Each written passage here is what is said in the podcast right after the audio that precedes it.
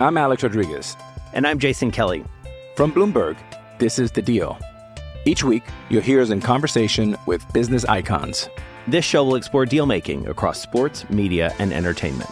That is a harsh lesson in business. Sports is and, not as uh, simple you know, I, as bringing a bunch of big names together. I didn't want to do another stomp you out speech. It opened so, up so many more doors. The show is called The, the Deal. Deal.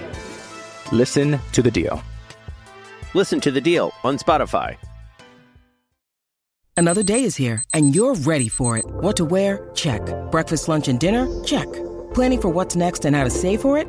That's where Bank of America can help. For your financial to-dos, Bank of America has experts ready to help get you closer to your goals. Get started at one of our local financial centers or twenty-four seven in our mobile banking app. Find a location near you at bankofamerica.com slash talk to us. What would you like the power to do? Mobile banking requires downloading the app and is only available for select devices. Message and data rates may apply. Bank of America N A, member F D I C.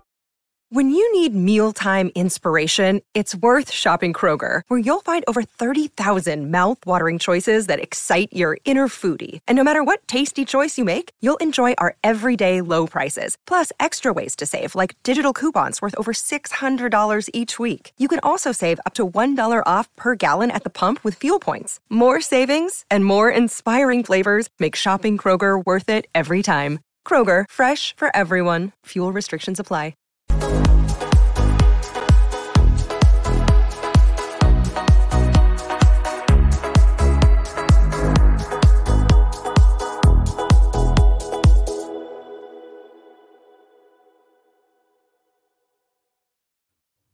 Hello, good evening. Welcome to the L F C Day Trippers. It is a full-time Reds after it finished.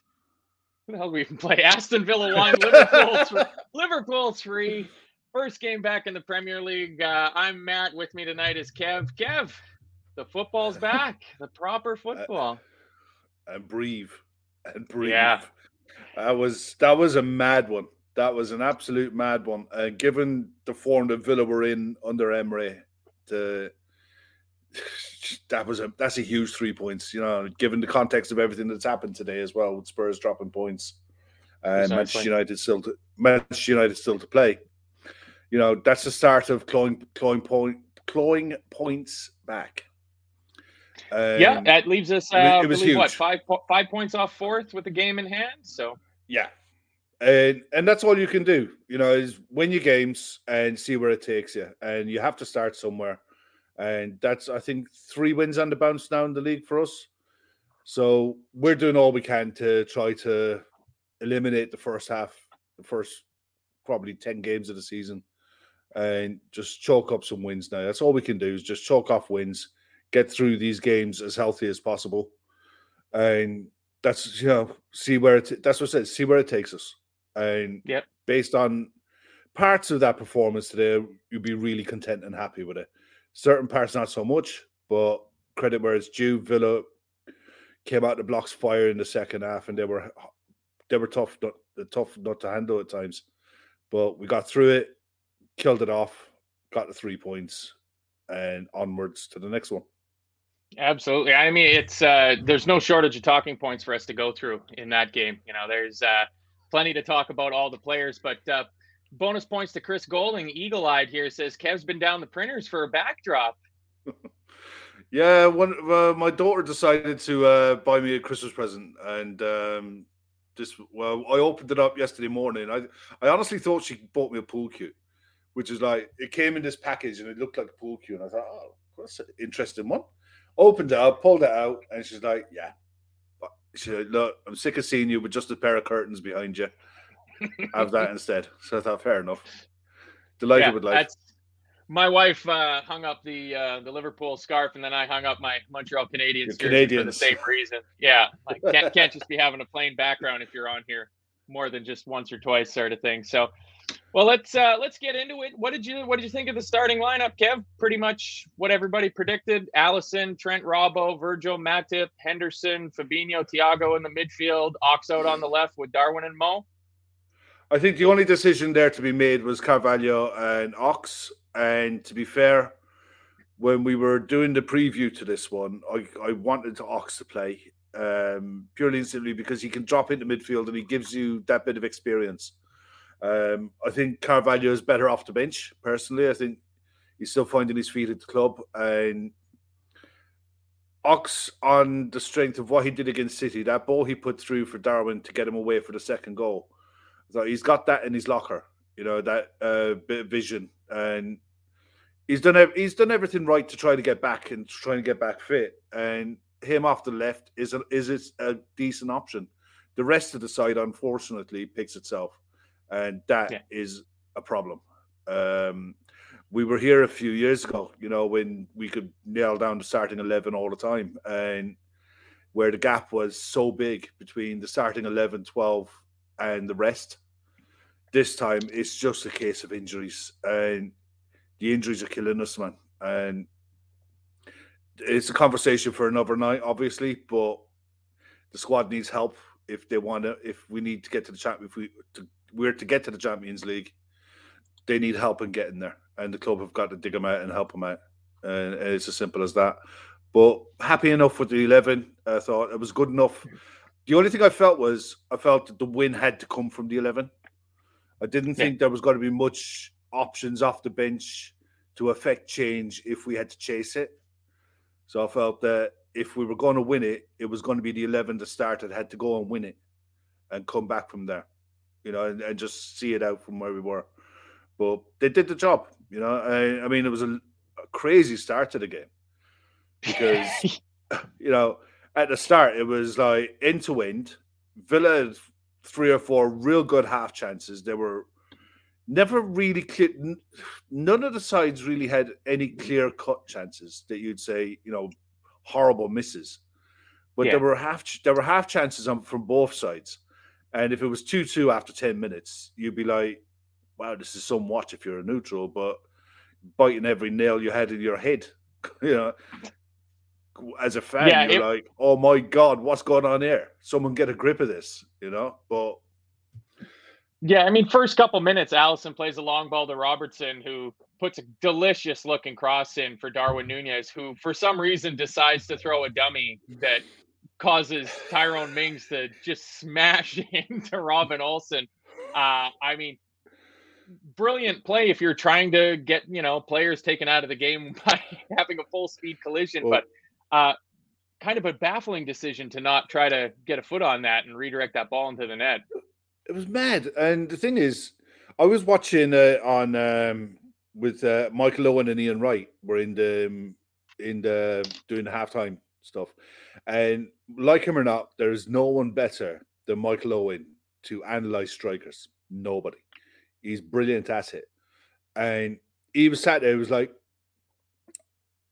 I don't know why on earth he did that. Nobody could have made it. Nobody co- could have made a call. Yeah. He was, all he had to do was just clip it with his right, with his left foot. Whether it was a case he thought, I can't get my foot around it, so I'm just going to dummy it. I don't know. Maybe it came too quick at him. But at the same time, it caused chaos. And throughout that first half, that's what he did. He caused chaos. And he's the most frustrating player to watch at times. Because there were times, especially in the second half, where I was roaring at the telly for him to stay onside. You know? Yes. And I, it was so frustrating to watch him. Desperate to get on the end of something, but over eager, you know, brain not working as fast as his legs were working. Uh, yeah. It's frustrating beyond belief, but rough diamond for sure. You know, I worry about him when he's hiding in games and not getting chances and shying away from chances. He's not doing that. He's he's getting half chances, and on another night he's got he scores a hat trick in thirty minutes. But we're gonna if we're gonna get to where we need to get to, he's gonna start to have to start banging goals, and that's yeah. just. the facts of it, you know, we could, yeah, especially with our injuries in the forward line. Like, you know, yeah. it's it's not like we can call on Diogo Jota to come off the bench and score one in every two. I mean, Chris Brack points out that he's got nine goals and twenty, you know, in all competitions yeah. this year. So, you know, one and two is the sign of a pretty good quality striker at the end of the day. You're scoring one and yeah. two goals. So it's not that he's not scoring goals. It's just he seems to get into so many situations that you. You're like you're almost expecting him to score. Like, you, you, like imagine if Erling Haaland got into the goal-scoring situations that Darwin Núñez got in, he'd have about forty-seven goals this year yeah. with the way he's able to convert. But I mean, that first one where he dummies the ball, I mean, you might find it a baffling decision, but at the end of the day, we score from that. So, you know, eventually to me, that's, I, yeah, to me, that's no harm, no foul. Oh, yeah. You get away with you know? it, but at the same time, look at what how that goal came about. That ball from Trent, to see it in the first place and have the audacity to play that ball with the outside of your foot into Robbo's path, path perfectly, and Robbo to weight that ball perfectly across the box onto Salah, tap it in. It was a beautiful goal from start to finish. It really was. But it was all about that pass from Trent on the outside of his foot into Robbo's path. It's just pure, pure. It was outrageous. Yeah. That he even, yeah, it, that he even saw it. It's one um, of those passes where you say if Kevin De Bruyne did it, they'd they'd do fifteen minutes on the post game about it, sort of thing. Like, mm-hmm. just a, a truly outrageous pass. I mean, Trent, I thought I thought Trent had a fantastic first half. Like it yeah, was in the was Telegram group. Half. There's a few people firing back and forth that some of the players that we had kind of accused of hiding in the first, you know, half of the season of Fabinho, Van Dijk, and Trent all look to be re-energized and back to their best. And to me, Trent was the absolute pinnacle of that. And uh, like I, I sent a message, you know, like it just seemed like Robbo had so much space down the left wing, even though they were doubling up on that side, because it's clear that Emery doesn't, you know, didn't trust Ashley Young to be able to do a job against Robertson and Chamberlain, that they were throwing McGinn out there to double up on him. It, when Trent had the ball, he, if he got his head up and looked, Robertson just kept making these straight runs, and no, it wasn't seen. And he'd reload and he'd make another run and another run, and another run. Yeah. And Trent found him a couple of times. And it, that was good to see, because that's the sort of stuff that we were missing in that first half of the season, the first couple of months. Was yeah. It seemed like Trent wasn't even trying to play some of those balls, or if he was, they were miles, miles off. So, I mean, that pass will that that pass will do him all the world of good. And for Andy Robertson, it has to be said, that makes him the all-time Premier League assist leader for defenders with fifty-four, overtaking yeah. the Dickensian shipmate that is Leighton Baines. It's mad, really, when you think about it, because I remember, look, Leighton Baines is a really good, solid fullback, and one that should have left Everton long before he did, yeah. or long, you know, a, lo- a long time. The same as James Coleman, same kind of thing, the same kind of vibes. But he took virtually almost all of their set pieces at one stage. Yeah. And you think that Robertson still has probably another three or four years to go at Liverpool, has overtaken him already. It's mad. The fact that Mo Salah has equaled Michael Owen's record of away Premier League goals for the club. He's the joint highest away goal scorer at the club with Michael Owen at fifty-five, and he's just going to shoot through that. You know, he's going to shoot through that. And the next person who's going to chase down Mo Salah's records, I can't wait to watch him. He's going to be a special, special talent. You know, but yeah, it's it, it it's one of those. But Robertson was really good breaking down the left, and it was telling probably that it was his Scottish teammate trying to, you know, and he's and he's really good, mate. You know, they're really good yeah. mates, a rap, little rat face boy. And it was just a case of like, who's got to run out of Iron Brew first? They were, they were running legs off each other all game long. And a lot of the joy that he had was probably created by the space that Chamberlain vacated at the right time. And that's kind of good, solid, you know, it's just a bit of intelligent wing play to leave space for someone else to play in. And younger kids, my, younger players probably aren't as game streetwise as that. That's stuff that comes with experience. But as I said, I mean, it was one nil and we were ticking along, happy-go-lucky, thinking we're well in control of this. Then there was a couple, there was one ball over the top that got in behind Trent. That was the one thing, I suppose, with Trent in the first half.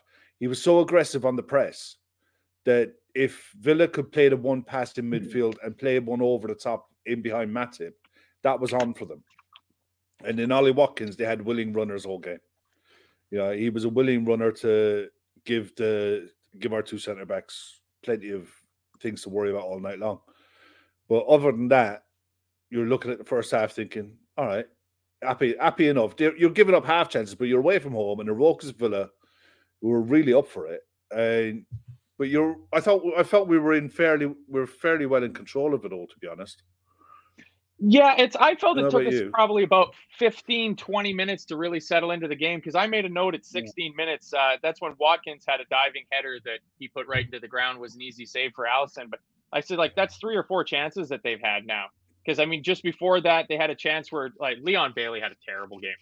He had a couple mm. of chances, and he just could not make any sort of contact with the ball. I think he had two or three just straight air shots on the ball in our box where he should have at least been, you know, forcing the keeper to make a save. But after those early wobbles, we really seemed to slow down into the game.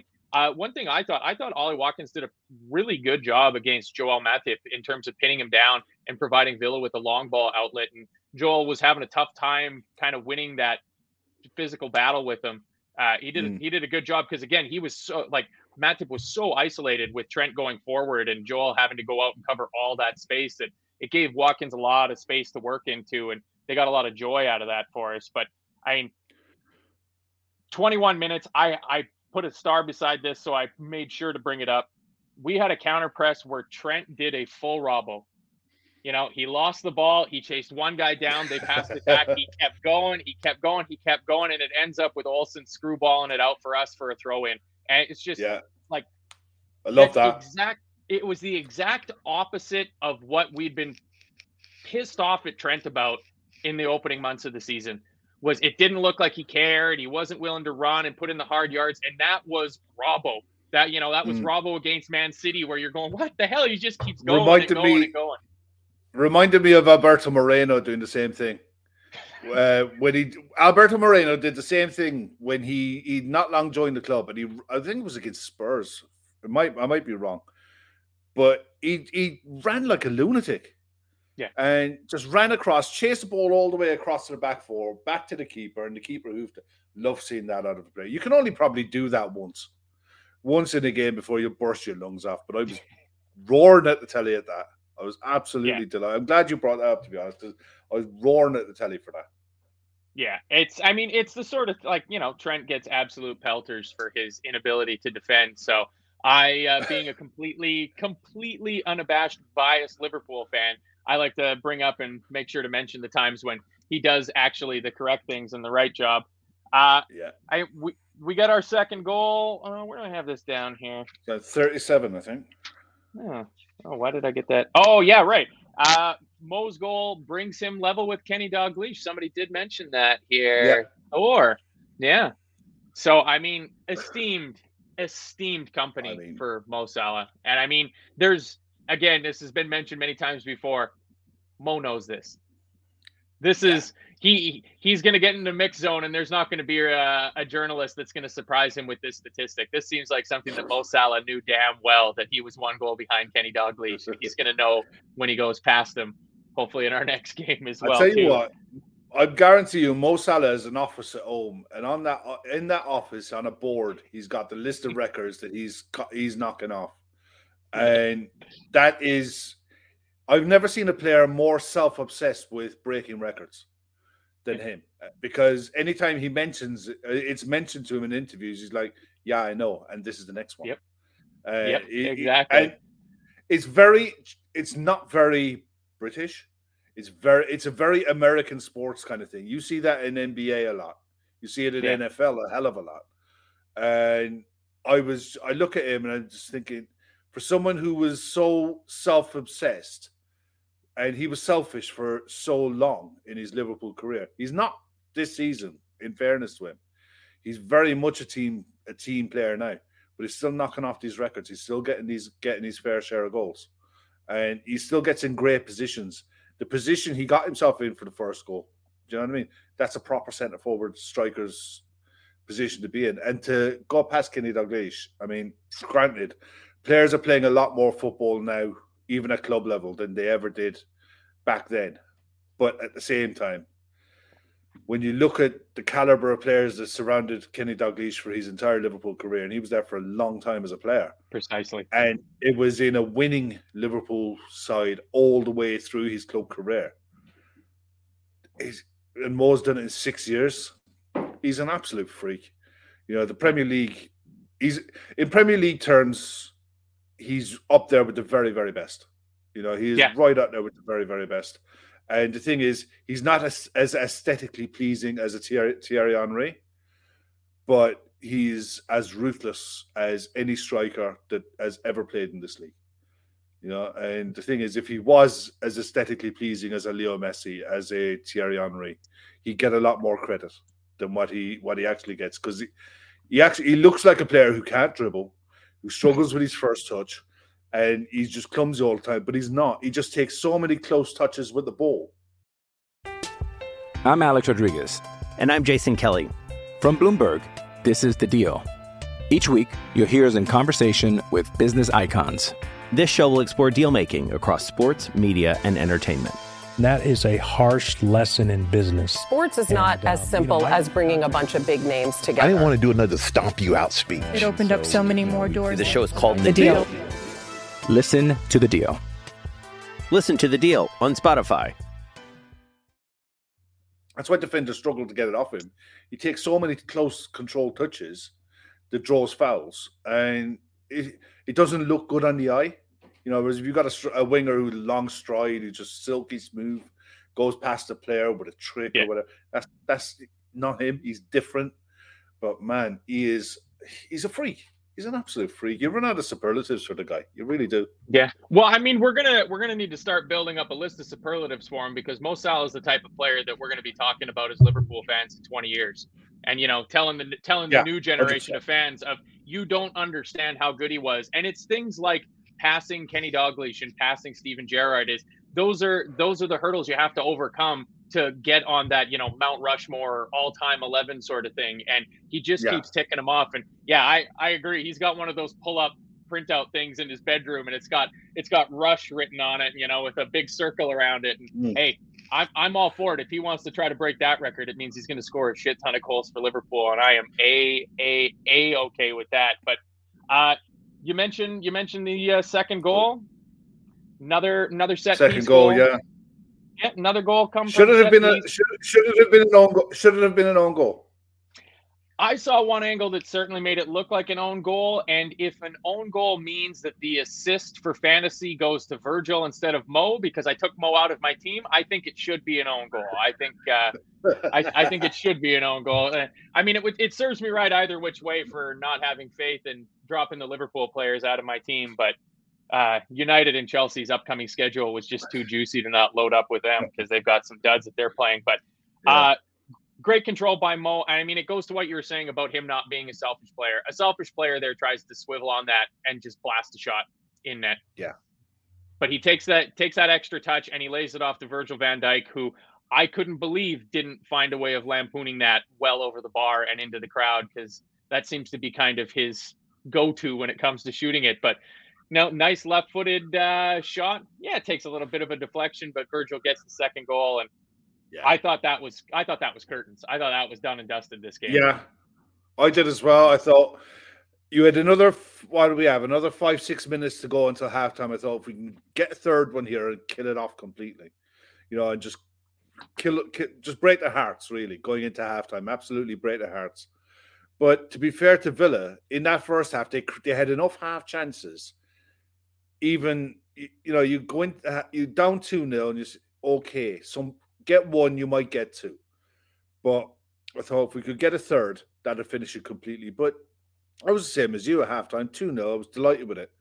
You know, we'd rode our, rode our luck when we needed to, but we were clinical at the same time and took our chances when they when they came to us.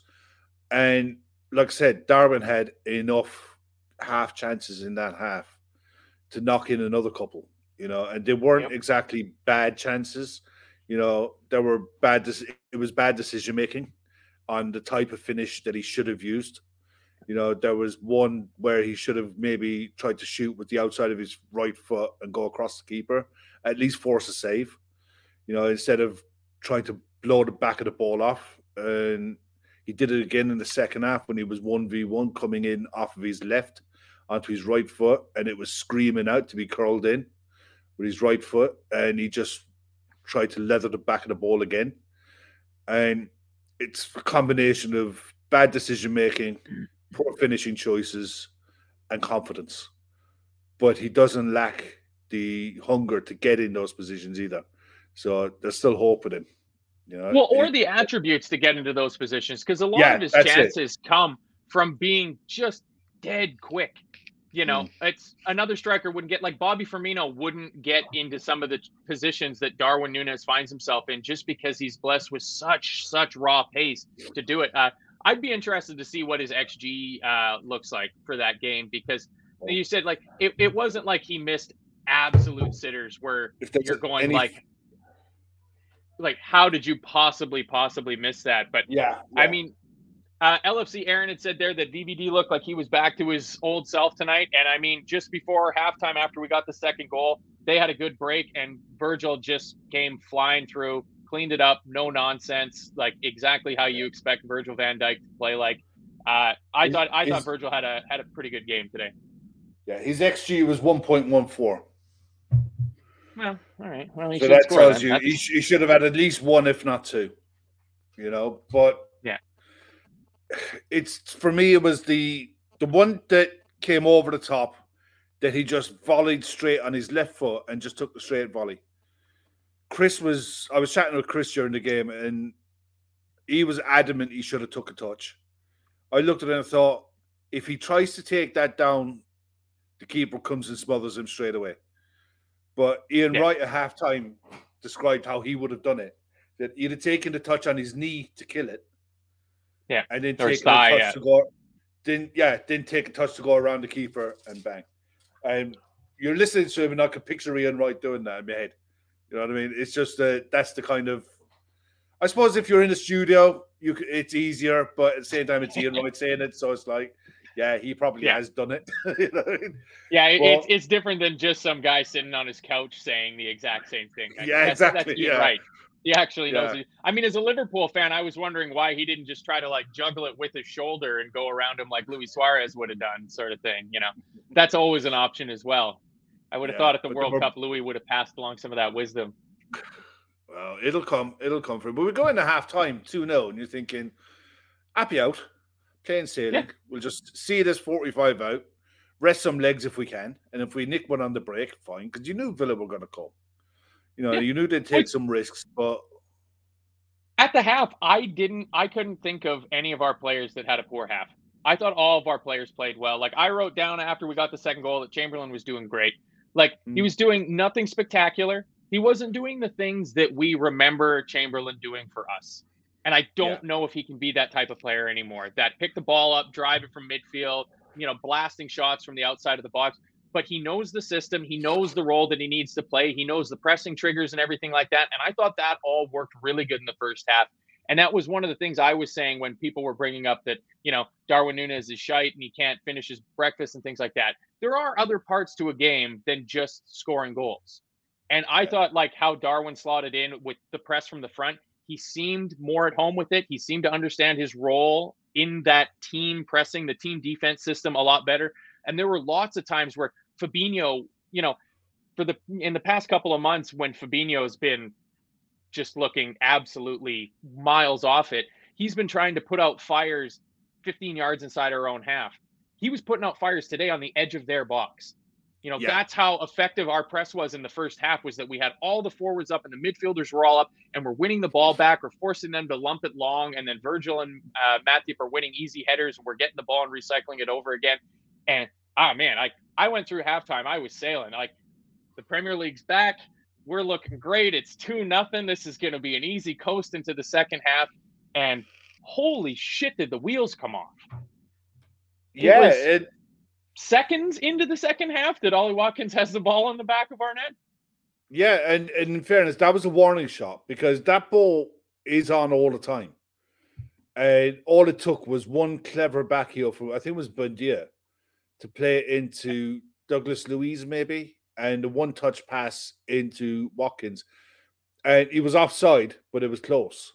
And on another day, Trent doesn't hold his run, or someone doesn't hold their run, or Watkins times it better. It was a good finish.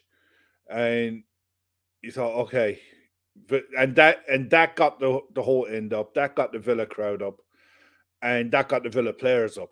And they saw, okay, we can get one. And from then until the time that they did score, it was coming. You know, it was just it was a case of when. You know, not not if, it was when. And credit where it's due, they were really good. They came out the blocks at the start of the second half, and they did. They were relentless. You know, we didn't help ourselves uh, in managing that situation better, holding the ball in better areas of the pitch, trying to take the sting out of the game, kill the crowd. We were two nil up. We were, you'd had your warning shot, and it needed senior players to just come up with something. You know, you have to, can't rely on instructions from the side, and they generally do. They they generally come up with ways of managing in-game situations pretty well. But Villa just kept coming and coming, and it was an almost identical goal to Harry Kane's goal earlier with the um, header from Watkins that went straight back to where it came from. Uh, really good ball. Took Matip completely out of the game. You could yeah. argue Trent could be closer, but you're nitpicking. Sometimes you just got to hold your hands up and say, yeah, that's a really good cross. And that's a really good header into the side. Yeah, it, not a thing Alisson could do about it. And the thing is about the cross, the cross was flat. So even if Trent saw the cross coming, I don't think he could get across to do anything about it. It was that fast. The the, the yeah. pace was on the cross. So it's just one of the, and it was like they could try that cross ten times in a game and hit it once. That was just the one time that they hit it. It, those kind of crosses usually tend to go high, wide, and handsome, or they get under hit and they get cleared. You know, you'll see yeah. that them get cleared almost all the time, but they got that one absolutely perfect and straight on, straight on the nut, and bang, two one, and the nerves come back for me. yeah. Well, I mean, I have three notes down in the first three minutes of the second half. Watkins in, tucks away, offside from V A R. A minute later, McGinn, free header, back post, easy save for Alisson. We have no defense. forty-eighth minute, Buendia gets the cutback from Dean, puts it wide into the side netting. I mean, in the first three minutes of the second half, they had three half chances. You know, one of them's offside, so that doesn't really count. And you know, Mo has a breakaway. He seems to stumble over his own feet. To me, when I watched that one where he was loose, I think he gets his head up and he sees Darwin steaming in, and he's looking to cut that ball back across, and he just can't sort his feet out. And then it doesn't matter because they go up the other end a couple minutes later and they put the ball in. I, I don't put a lot of blame on Trent for that one. I think Trent looks and sees that Matip has Watkins, and Watkins yeah. just drifts off and gives himself that little bit of space. He falls into that pocket between Matip and yeah. Trent. Great. It was, only a couple of, it, was, it was only a couple of feet as well. That's all it was. Yeah. It was like arm, an arm's length. Yeah. But well, because like you were still... saying, the, the, the cross was so flat and so perfect that it can just go over Matip's head. And it's there yeah. for him to just absolutely plant it away. And good finish for him. He probably deserved it. And, and he was, deserved it for sure. Yeah. Yeah. And Watkins probably deserved it because he he was bright and lively. Like, he never really stopped running for Villa in the whole game. So, I mean, that's that's good for him to get that, considering that on my feed of Jim Beglin and Seb Hutchinson, they were talking – or no, it might have been Michael Owen at halftime saying that he's just not a good striker. You know, he's not a good finisher. And I'm like, geez, that's, that's a bit harsh. Like, the, the guy scored a hat-trick where... against Liverpool. Yeah, but I get where Owen is coming from. The, the thing is with Ollie Watkins, he's been in the league for a while, you know, and he's been at Villa for a, for a few years now. Um, he's the kind of striker that needs plenty of chances to get his one. Um, but I don't know. I think if if you're talking about Darwin Núñez being at Liverpool as long as Watkins is at Villa, and you're still talking about the same issues... Yeah, I think there's a real problem. You know, he's only been at Darwin's only been at the club what a few months, and yeah. Raw doesn't come close to covering it. Whereas with Watkins, he's he's at the right club for him. This I, and don't disrespect to Villa. I think Villa are a good club, and I think they're a good side. And Watkins is a good striker for them, in the same way as saying Ivan Toney is a good striker for Brentford. God, he's nowhere of, that, close to Ivan Toney, though. I th- no, I think he is. I think he's well capable of being in that level. I think he's capable. Of, he's definitely a striker that's capable of getting double figures. And I think he'll end, he'll end the season with double figures in the same way as Toney would. So it's that kind of like twelve, thirteen goals in the league, week, season in, season out. There's nothing wrong with that. Plenty, plenty of people have gone on to make really good careers out of being that kind of striker. But I think yeah, Wolves and Southampton. Wolves and Southampton would trade their back teeth for a striker that could score exactly. twelve or thirteen goals. But I honestly, I honestly, I honestly think that if Danny Ings was five years younger and had the same levels of fitness and reliability as an Ollie Watkins, Danny Ings would be starting every game without a shadow of doubt. That Danny Ings is a much better striker, much better, yeah. far more clinical yeah, finisher. Yeah, absolutely. Uh, Jonathan here. We're getting on to it. Good subs from Klopp. Uh, when they scored, they got control of the game again. So, yeah, sixty-fifth minute, we saw Harvey Elliott and Naby Keita come on for Thiago and Chamberlain. Uh, Chamberlain, to me, was totally anonymous in the second half. For as good as I yeah. thought he played in his role in the first half, second half, he just looked completely out of it. Thiago seemed like a managing minutes kind of thing because we know how yeah. important he is for our midfield. So those two changes worked for me. And, I mean, immediately the game calmed down. And that was it did, yeah. in retros- in retrospect, that was kind of the end of their push. Is once I, we made the changes, we got some fresh legs in. We seemed to rejig. I think we kind of went to a bit of a four four two. Yeah. Yeah, we did. Uh, uh, you can see Na- Naby going into that like double six with uh, Fabinho. Uh, yeah, the left sided the left sided six with Elliott outside of him, yeah. and then Henderson when he was still on the pitch out beside Fabinho, just to give us a few more numbers because we were like I thought our midfield bossed the first half. I thought I thought Henderson, Fabinho, and Thiago just looked fantastic. And then the second half was just like, where did they go? Where did they go? So, you know, bringing those changes in and kind of rejigging the formation, putting an extra man in there, it, it helped us put our foot on the ball. And, I mean, from there, yeah. it it really killed the game off, I think. Uh, Chris saying there that Elliott and Naby did nothing. Only thing I can remember is a mad ball Elliott tried to play and Naby gave away two fouls. The thing is, what they did do is they got their foot on the ball and they broke up play. They didn't allow Villa in at in for easier chances. And that's what the game needed. It needed energy in the middle of the park. Uh, by sixty-fifth, by the time they came on, Ox and Thiago's race was run. And Villa were getting too many runners off of them, off their shoulders. And that didn't happen with Naby. He's never, he's not, he wasn't going to give you that lung bursting run beyond forwards or take the ball twenty yards and relieve pressure in that way. But what they, they both did is they broke up play an awful lot and they gave Ashley Young something to worry about going the other way, uh, which he didn't really have at the, in the first twenty minutes. That's what they gave us, Chris, in my opinion. Anyway, that's what I saw.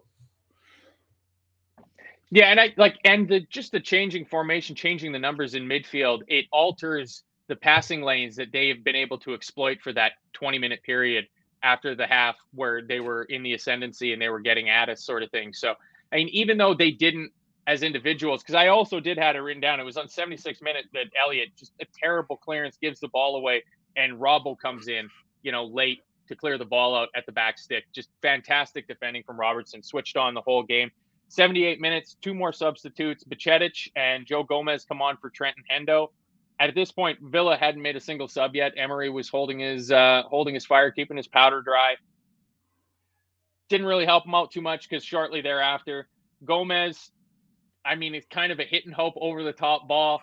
Darwin, poor first touch. And that ball, for ninety-nine out of one hundred players in the Premier League, that ball goes out for a goal kick.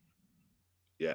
And that's where, and this is where pace comes into it, because Darwin has the pace, the quickness, the acceleration to keep that ball in play, force Olsen to palm it back into the middle, and then the touch, the yeah. touch from Useful an touch. eighteen-year-old making his Premier League debut on the pitch for ninety seconds at at the most. You know, keeper's rushing out at him. He's got all the time in the world as he's sprinting up from midfield onto a ball that's bouncing free into in their penalty box, and just a little touch to take the keeper right out of it. Left foot slots it home through Dina's leg or through Ezri Konsa's legs. I think it was three one. What a goal. The composure to have that thought in his brain, because that is something that you can't coach. That's something that you either have or you don't at that age anyway. And the fact that, bear in mind, he was a centre back. You know what I mean? He's a centre back in the youth in youth football all the way through. He's only be, basically been playing in midfield this year, and for him to come in and do that, when I guarantee you his instructions coming on for Henderson would have been right.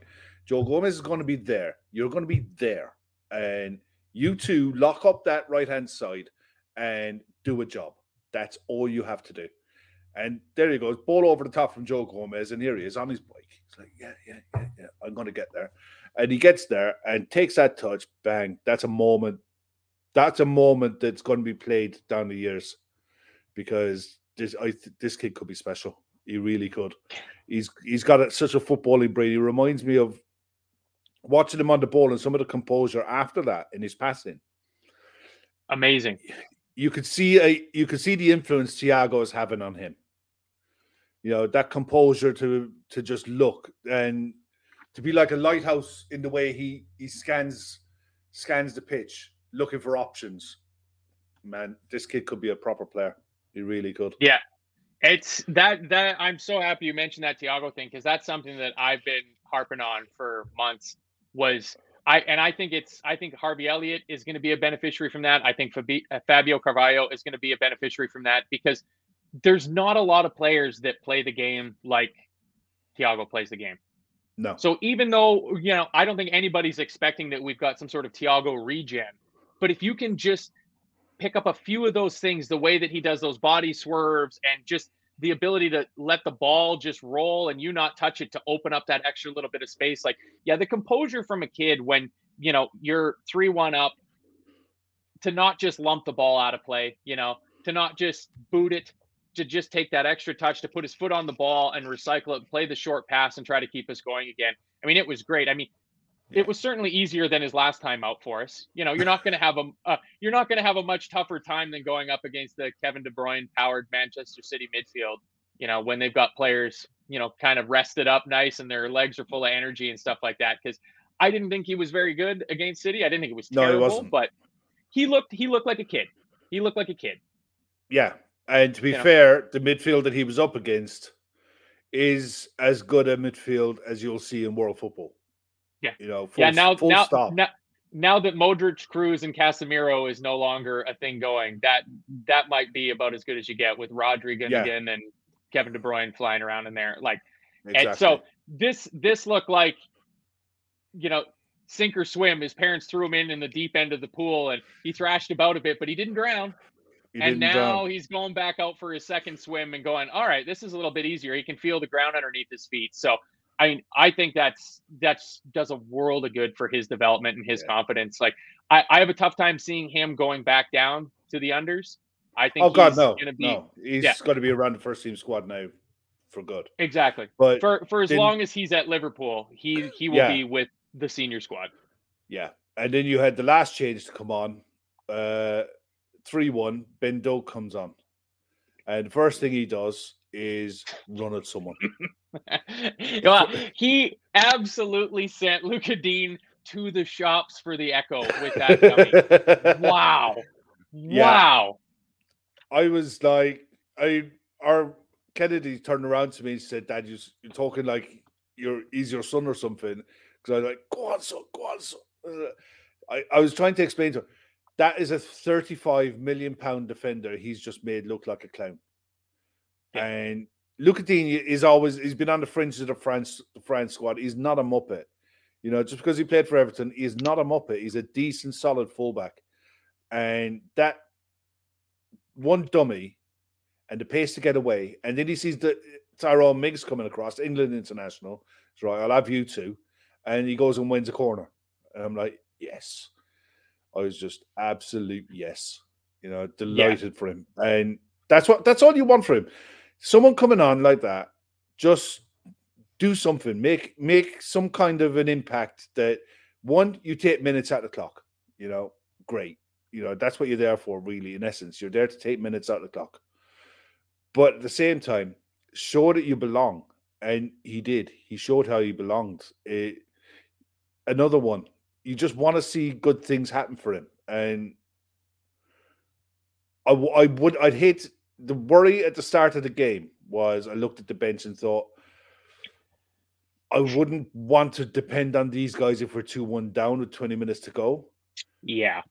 And that's not their fault. It's just a situation that we're in at the minute. But at three one up, you think, okay, come on for ten minutes at the end and kill the game off. Great. Absolutely delighted for him. And he and he had a couple of other moments as well in the, in in that finishing ten minutes where he looked like, yeah, there's there's so much to come from him, and he's he's not overawed. He's a, he wants the ball, and you know the more he the more time he spends around the first team, the more confident he gets, the stronger he physically gets as well. You know, as he gets older and he develops into his skin, um, you know, you're you're talking maybe four or five years down the line.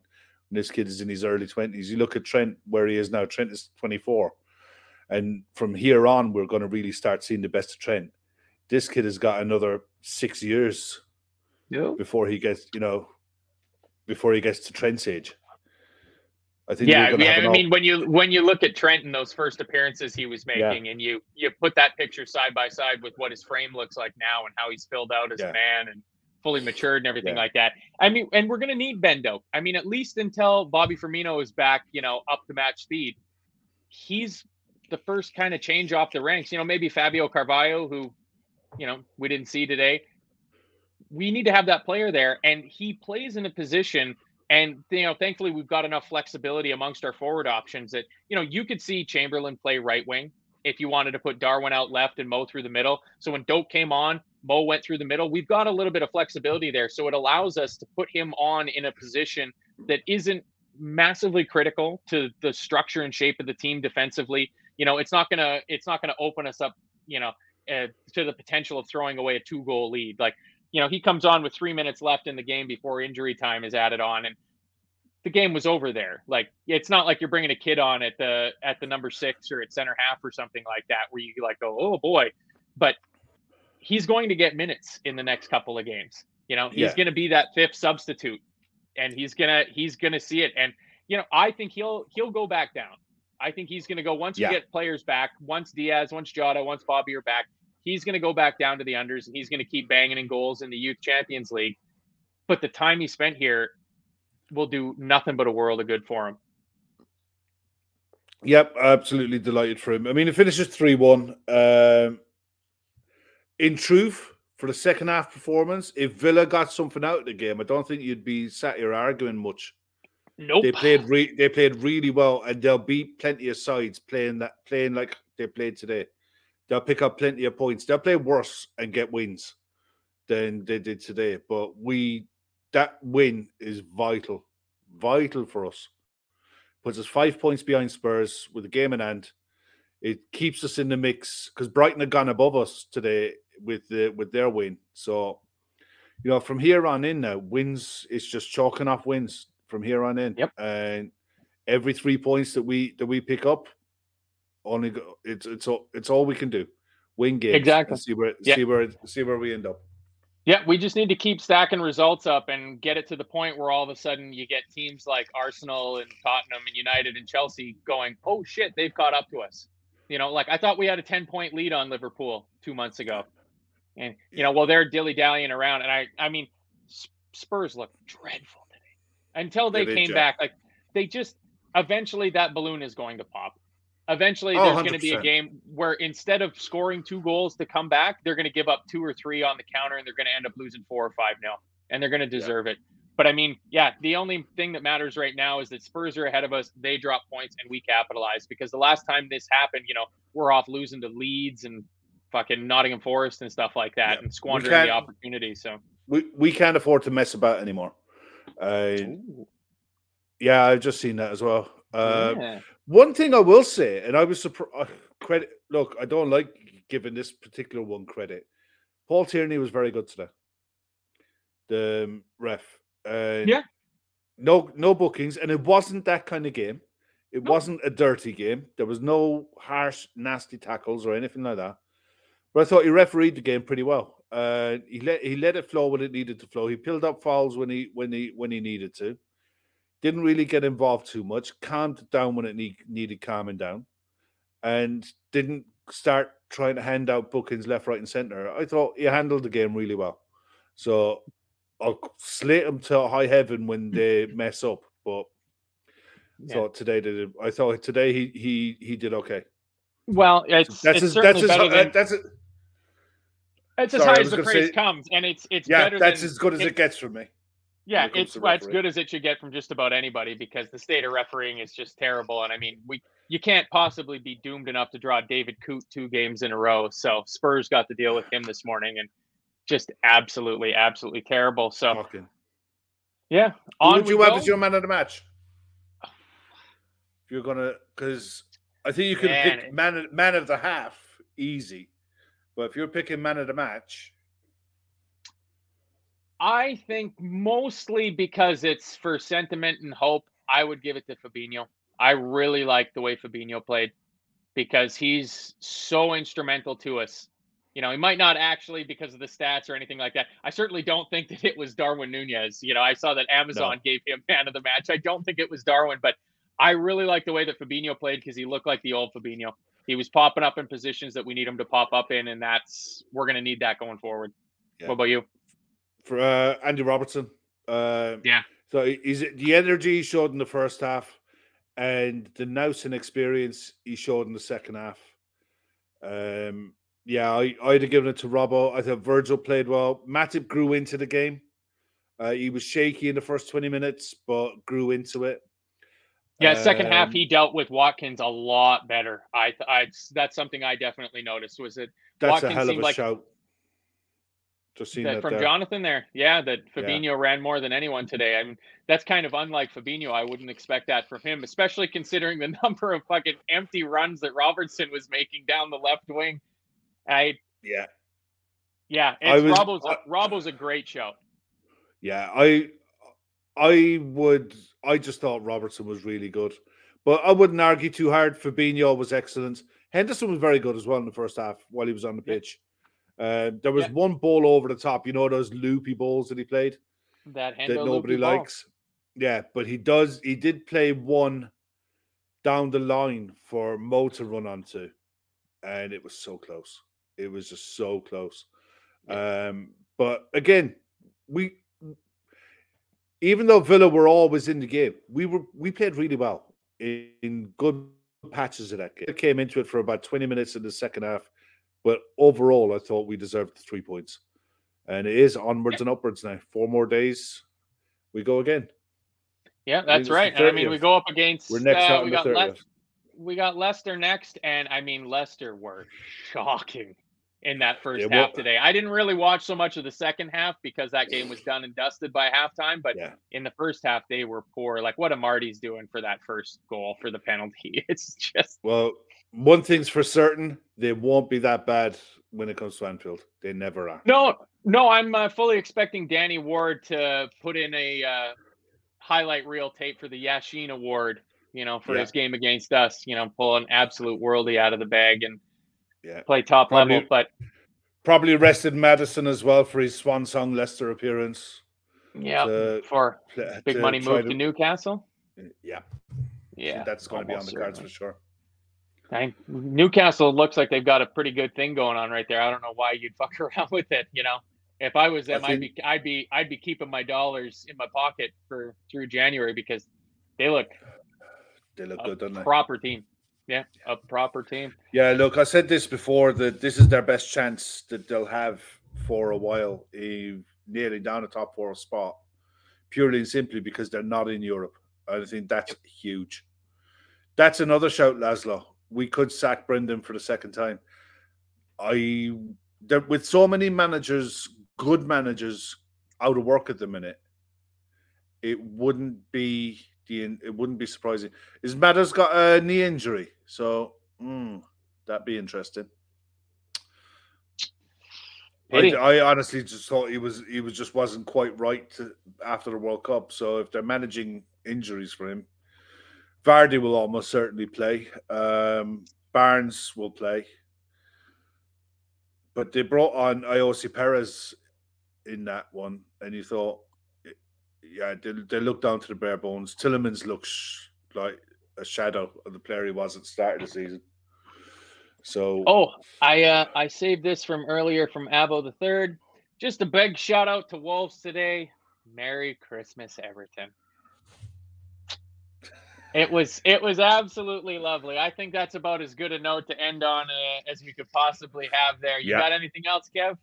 No, that's it, man. I think I Look, I don't know what's going on for the week. Um, I don't know what shows, if any. I think Gavin, Chris are doing a history show on the twenty-eighth. Oh, yeah. So yeah, that's right. Wednesday. Keep an eye out for that. Yeah, keep an eye out for that one. I think we're there's going to be post-match, obviously, for the Leicester game. Might try. There might be a preview of that one as well coming uh, maybe the twenty-ninth. We'll see. But just listen, this time of year especially, when all the days are mashed into one, just make sure your bell icon is on. Make sure you follow what the notifications on social media. Any shows coming up will get blasted out on Twitter and in the Telegram app. And that's how you find out.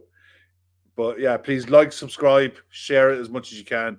But hit the bell icon as well, and that way you'll know what's coming and when.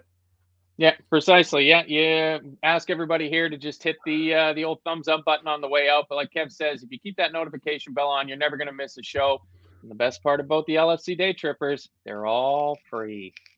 Everything's free. We bring this all to you out of the kindness of Gav's little heart. So that's just about enough for us tonight. Thanks for joining us on uh, Full Time Reds. We'll see you guys around. Adios. Sports Social Podcast Network.